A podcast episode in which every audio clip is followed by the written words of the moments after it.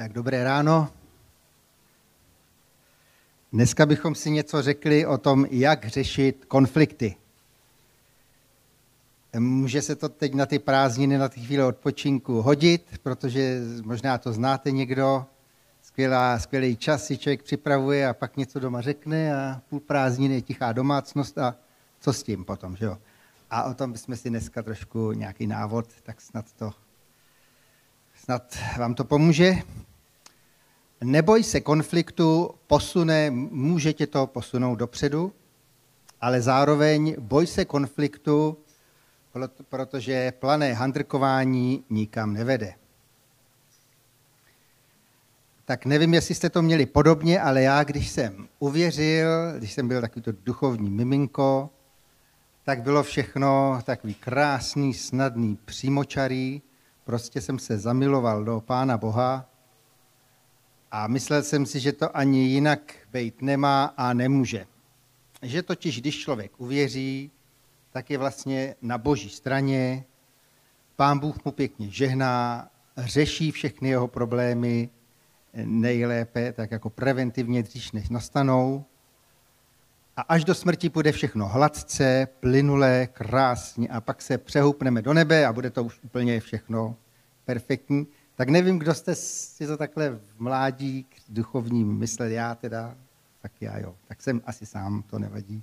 Vůbec to vůbec nevadí. Já myslím, že ne, já myslím, že ne. Myslím, že mladí křesťané, že to je v pořádku, že máme takový názor, protože jsme duchovní děti a nemáme ještě tolik zkušeností a víme toho zatím tak málo. A samozřejmě byly příhody v mém křesťanském mládí, kdy to jaksi nepasovalo do toho mýho pohledu idealistického. Pamatuju si, jak jeden bratr se nějak neudržel a rozčílil se na pastora, jsem říkal, ho, jak to? Nebo já, když jsem podlehl svodům nebo mé staré přirozenosti, myslel jsem si, že všechno vím z té Bible nejlíp a začal jsem pak e, ještě dávat rozumy všem ostatním, včetně bratra pastora. A nakonec i v Bibli eh, člověk čte příběhy, které nebyly zrovna jenom o lásce, ale taky o nenávisti, zlobě, závisti. A dost často i ti kladní hrdinové neměli vždycky na růžích ustláno. Ale když je člověk mlád duchovně, tak jak si přirozeně tíhne k tomu věci zjednodušovat, koukat na ně idealisticky a ty nepříjemné věci od dáváme prostě někam stranou na okraj.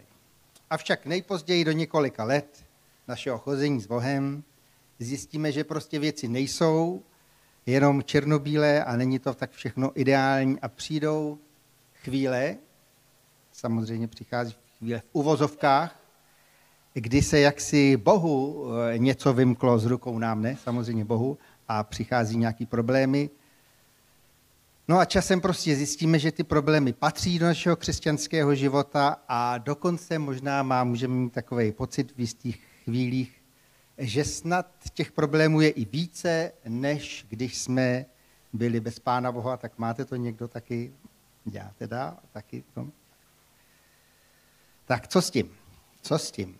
Pojďme se teď podívat na, já jsem si tady vybral tři takové konflikty, které mě tak napadly, nebo v Bibli jsem je objevil, Nebude to zase určitě eh, výčet eh, úplný, každý to máme trošku jinak a našli bychom jiné věci. Ale tady na tom bychom se mohli něco naučit. Takže ty tři typy konfliktu.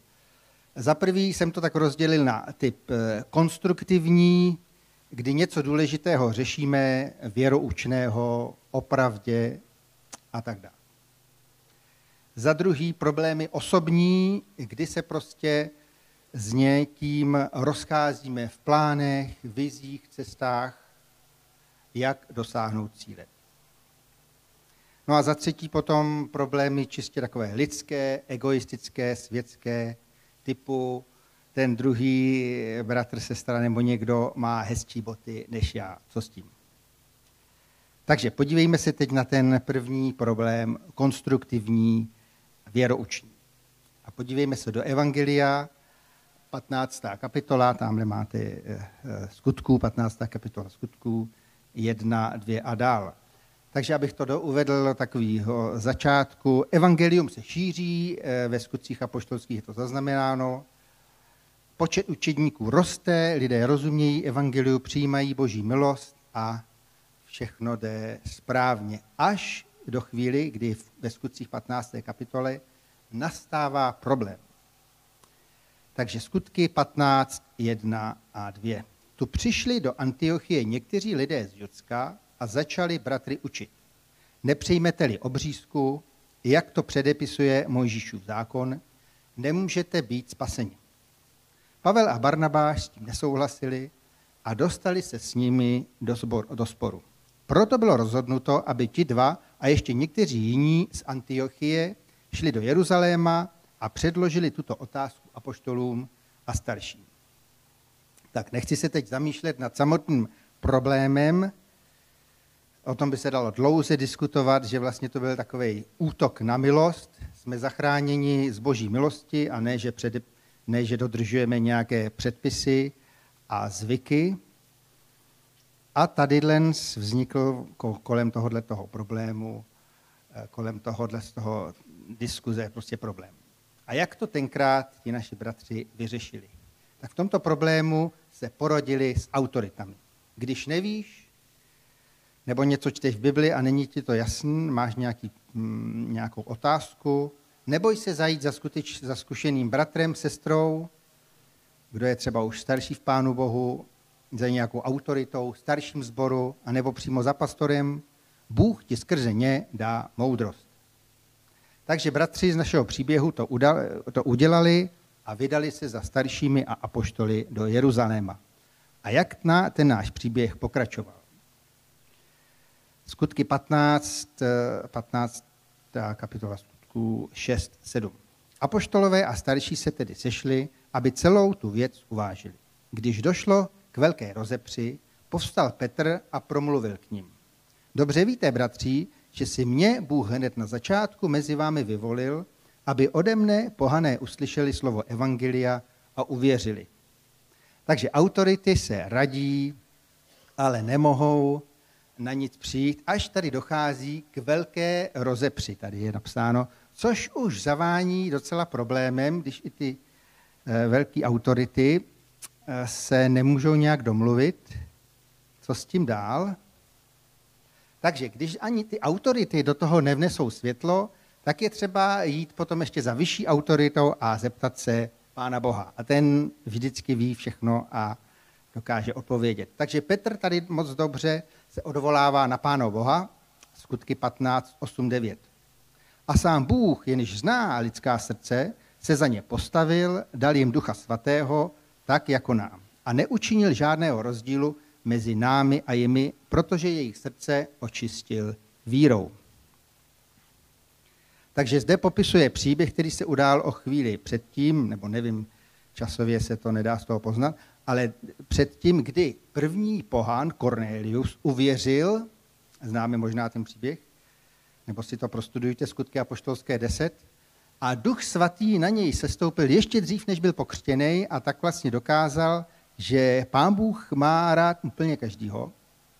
A dalo to ještě hodně eh, práce a přesvědčování, ale z boží milosti potom bratři došli k rozumnému rozhodnutí, skutky 15.31. Když jej bratři přečetli, velmi se zaradovali, protože je uklidnil.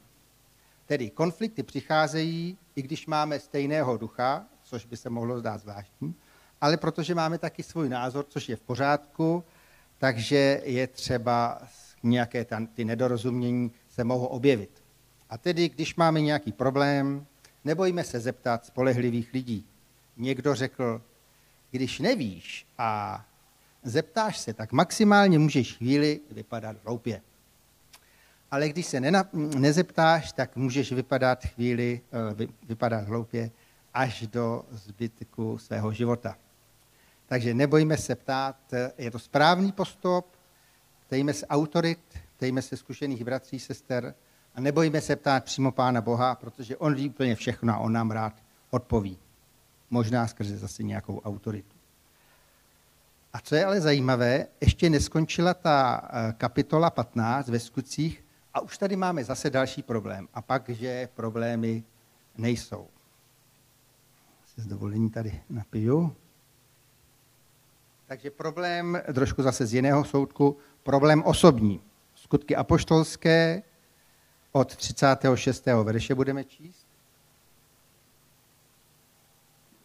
Skutky apoštolské 15, 36, 37, 38, 39. Po nějaké době řekl Pavel Barnabášovi, navštívme opět naše bratry ve všech městech, kde jsme kázali slovo páně a podívejme se, jak se jim daří. Barnabáš chtěl sebou vzít také Jana Marka. Pavel však nepokládal za správné vzít ho sebou, poněvadž je opustil v Pamfilii a v práci s nimi nepokračoval. Vznikla z toho taková neschoda, že se spolu rozešli.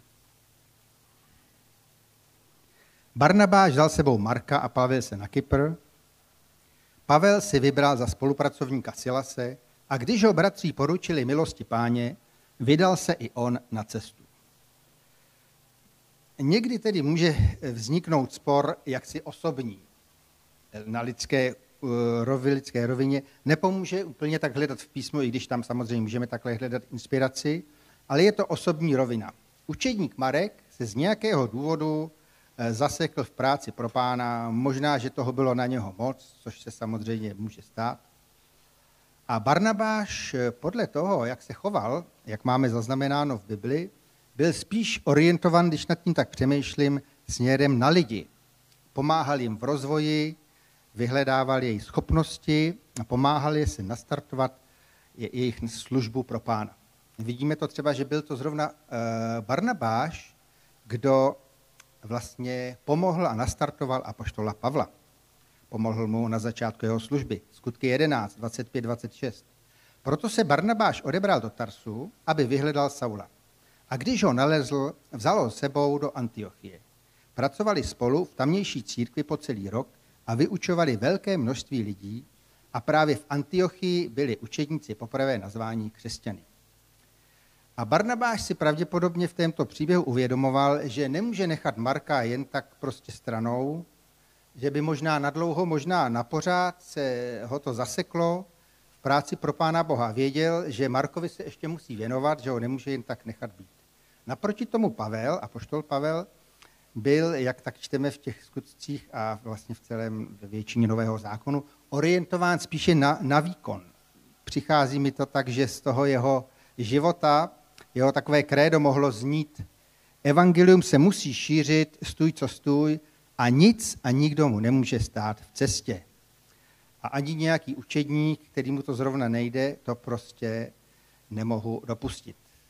A tak v tuhle chvíli možná bylo správně, že každý šel, Barnabáš i Pavel, svou cestou. Myslím, že to bylo naprosto v pořádku a asi by byla chyba naopak za každou cenu se snažit je držet pohromadě. Asi by to nepomohlo ani evangeliu, šíření evangelia, a asi by to nepomohlo nakonec ani Markovi. Co s tím, jak z toho ven? Tak jedno přísloví praví, není na světě člověk ten, aby se zalíbil lidem všem. A v Římanům 12. kapitola 18 je psáno, je-li možno, pokud to záleží na vás, žijte se všemi v pokoji. Nakonec se to všechno vyřešilo z boží milosti. Pavel dál šířil evangelium, jak je známe dál ze skutků apoštolských, což je samozřejmě důležité. Barnabáš se věnoval Markovi a určitě to také přineslo ovoce, protože okus dál v Biblii je zmínka o Markovi a Pavlovi. Pokud tedy je to ten stejný Marek, to úplně nevíme. Můžeme se domnívat, 2. Timoteovi 4.11, jediný Lukáš je se mnou, Marka vezmi sebou, bude mi užitečný jako pomocník, píše apoštol Pavel. Tedy pravděpodobně se cesty Pavlovi a Markovi zase dali dohromady, zase se setkali a mohli spolu, spolu pracovat. A možná, kdyby se od začátku se snažili za každou cenu být spolu Eh, dohromady v jedné skupině, tak by to prostě nikomu neprospělo. Hlavně důležitá je jedna věc, bratři a sestry, nenechávat si nějaké neodpuštění, neodpuštění v srdci, nějaký kořen hořkosti. Na to je potřeba eh, si dávat pozor a proto odpouštějme. Odpouštějme, mějme, mějme vždycky mysl otevřenou, nebojme se konfliktu, protože může i něco dobrého přinést Každý jsme prostě jiný a máme různá obdarování a schopnosti a to je třeba respektovat. Jenom si v srdci vždycky držme lásku a odpuštění a věřme, že Pán Bůh je ten nejlepší manager, který má všechno pod kontrolou, i když nám se to třeba trošičku vymyká někdy. Tak třetí problém, eh, jak jsem řekl, čistě lidský, egoistický, světský. Podívejme se do příběhu v první korinským, třetí kapitola. Od třetího verše. Neboť dosud patříte světu, odkud je mezi vámi závist a svár, neli z toho, že patříte světu a žijete jako ostatní lidé. Když se jeden z vás hlásí k Pavlovi a druhý k Apolovi, neznamená to, že jste lidé světa? Kdo je vlastně Apolos a kdo je Pavel? Služebníci, kteří vás přivedli k víře. Každý tak, jak mu dal pán. Já jsem zasadil, Apolos zaléval, ale Bůh dal zrůst. A tak nic neznamená ten, kdo sází, ani kdo zalévá, nýbrž Bůh, který dává vzrůst. Tak zde se korintiané hádají o opravdu celkem nepodstatné věci. Jednomu byl sympatický z nějakého důvodu apoštol Pavel, možná měl lepší boty, nevím, co se tenkrát nosilo, nějaký adidasky nebo co. Jinému byl zase sympatický Apolos, možná uměl dobře vyprávět příběhy. O to horší, že to v tu chvíli vypadalo duchovně, jo? Takže, bratři a sestro, sestry, sestry, když se chceme s někým pustit do sporu o duchovních věcech, tak bychom se měli napřed sebe ptát, jaký je skutečný důvod, proč se s tím člověkem chci handrkovat. V našem příběhu, jak je to tady, jak to odhalil apoštol Pavel, to nebylo nic jiného, nic přízemnějšího než závist a svár ve třetí kapitole. Neboť dosud patříte světu, odkud je mezi vámi závist a svár, neli z toho, že patříte světu a žijete jako ostatní lidé. Oslavovat nemáme nikdy žádného člověka, ale Boha a Ježíše Krista. Toho máme napodobovat, oni nám mají být příkladem a my se máme být snažit být jako Kristus a ne jako nějaký zpěvák nebo sportovec. Pozor, když se takhle přízemně hádáme, dál potom v Korinských je psáno 16.17, nevíte, že jste boží chrám a že duch boží ve vás přebývá? Kdo ničí chrám boží, toho zničí Bůh. Neboť boží chrám je svatý a ten chrám jste vy. Proto, když ubližujeme lidem nějakým handrkováním, měli bychom je spíš milovat a pozor na to, protože pokud někomu ubližujeme třeba i jenom slovem, Bůh si to s námi vyřídí. Takže jak se z toho vymanit a jak správně postupovat. A to se mi líbí, že tady v Biblii je i postup, jak z toho ven.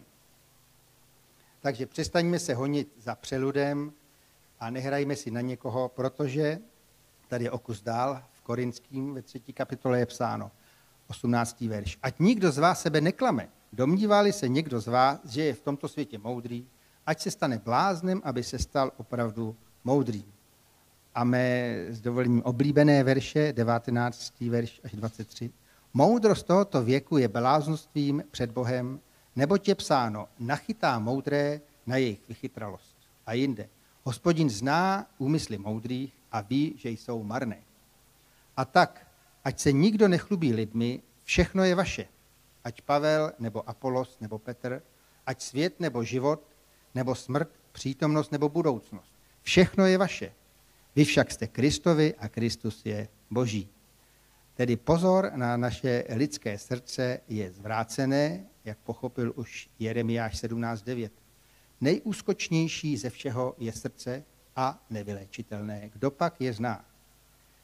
Kolikrát si připadáme tak duchovní, že se s vervou pouštíme do ušlechtilých diskuzí v uvozovkách a obhajujeme pravdu a přitom chceme pouze vyvýšit sami sebe.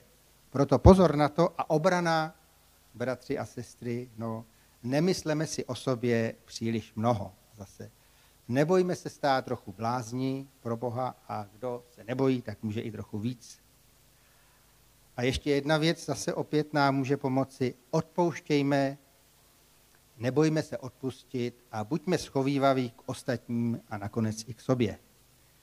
Říká se jedna taková hláška, měj takový z toho Texasu, z toho západu divokého, měj kolťáky nízko u pasu, asi abys mohl hbitě vystřelit, tak já bych to trochu přeměnil. mějme kolťáky odpuštění nízko u pasu, abychom mohli v bytě odpouštět. A úplně na závěr jedna taková myšlenka za čtvrté, pochop to správně.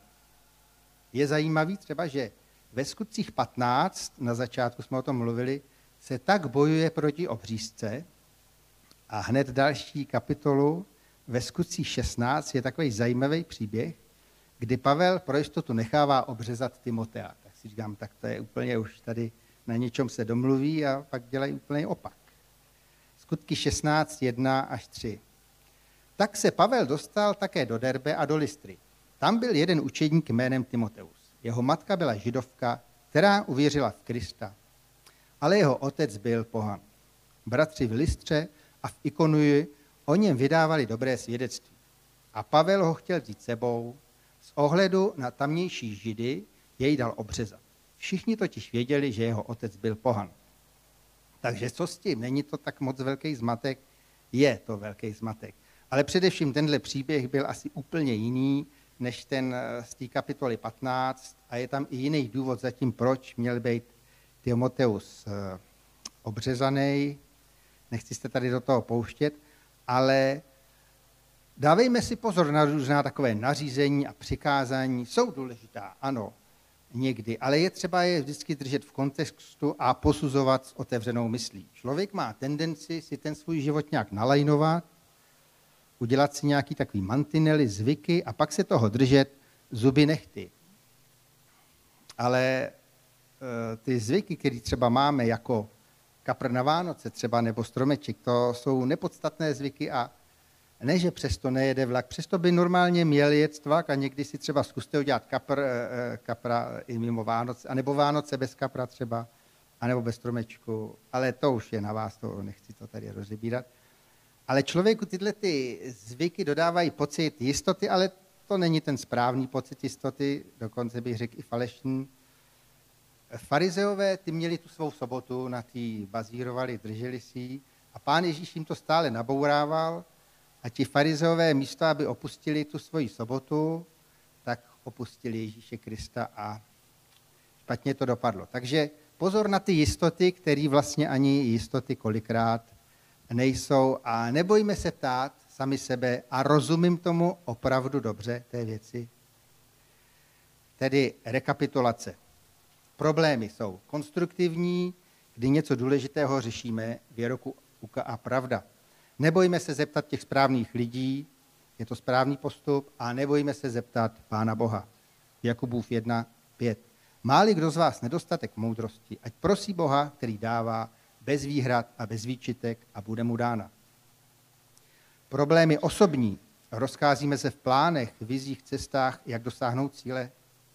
Měj mysl otevřenou, neboj se konfliktu, může i něco dobrého přinést. Každý jsme jiný, máme různá obdarování, různé schopnosti a to je třeba vzájemně respektovat. Jenom si vždycky držme v srdci lásku a odpuštění a respekt k ostatním, pamatujme, že Pán Bůh je hlavní manažer, který to všechno řídí. A pak problémy čistě lidské, egoistické, typu druhý má lepší boty než já, tak pozor na své ego, závist a svár tohoto typu asi do křesťanského života úplně nepatří. Filipským 2.3. V pokoře pokládejme jeden druhého přednějšího než sebe. Nebojme se stát trochu, brá, trochu blázni pro Krista, rozhodně ti můžeme jenom získat. A na závěr, pochop to správně. Mějme vždycky mysl otevřenou a buďme připraveni přijmout jiný názor a ten svůj změnit. 1. Korinským 13.9. Vždyť naše poznání je jen částečné a naše prorokování je jen částečné. Přiznejme si, kolikrát jsme my v životě udělali chybu, za něčím jsme si pevně stáli a časem jsme zjistili, že je to všechno úplně jinak. Pane, já ti chci tak eh, poděkovat za to, za ty věci ohledně konfliktů, pane Ježíši, aby si nám tak pomohl je řešit, drahý králi, a aby si nás to naučil a aby si nám dal velkou lásku k ostatním, pane, a respekt ostatním. A když někdo přijde s nějakým názorem, tak aby jsme ho vždycky třeba nemuseli hned odsuzovat a je lepší se třeba nad tím zamyslet a popřemýšlet. Nemá náhodou ten bratr, ta sestra pravdu. Prosím tě za to, Bože Všemohoucí, a prosím tě, abychom brali tak, jak ty to chceš, aby jsme brali ty ostatní přednější než sebe, tak je to taková takový domácí úkol asi na celý život a pomoz nám v tom. A děkuji ti, Bože, děkuji ti, Kriste, že jsi nám byl tak velkým příkladem. Chvála buď tobě a tak žehnám každému teď na ty prázdniny, aby jsme je prožili, aby jsme si odpočinuli a měli je hezké s tebou a ochraňuj nás od takových těch konfliktů, který nikam nevedou. Amen.